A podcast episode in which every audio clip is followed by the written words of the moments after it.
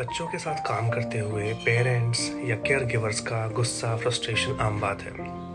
इसको आप ऐसे समझिए, जो लोग बच्चों को एक्सेप्ट नहीं कर पाते हैं कि बच्चे को हेल्प चाहिए, वो लोग जल्दी फ्रस्ट्रेट हो जाते हैं।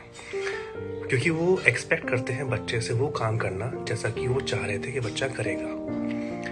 आपको एट प्रेजेंट सिचुएशन को एक्सेप्ट करना होगा कि बच्चे को थोड़ा टाइम और हेल्प ज़्यादा चाहिए, तभी वो आगे बढ़ पाएगा। दूसरी बात, ऐसी सिचुएशन आते ही आपको खुद को एक्नॉलेज करवाना है कि मुझे गुस्सा आ रहा है या मुझे, या मैं फ्रस्ट्रेट हो रहा हूँ।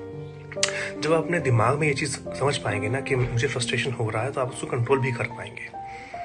स्टडी के हिसाब से आप अपने अगर इमोशन को आइडेंटिफाई कर पाते हैं कि आपको क्या इमोशन आ रहा है, आप उसको जल्दी कंट्रोल कर सकते हैं। तीसरी बात, जब आप बच्चे के साथ काम कर रहे हैं तो आपको पेशेंस के साथ टाइम देकर काम करना है।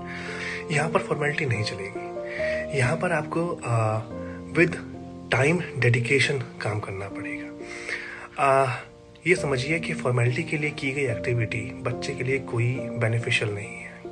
जल्दी जल्दी उसे आप ख़त्म करा देंगे वो कर लेगा एंड दैट्स इट और इंपॉर्टेंट चीज़ स्ट्रेसफुल सिचुएशन में आप कैसा रिएक्ट करते हैं बच्चे आपको ऑब्ज़र्व करते हैं।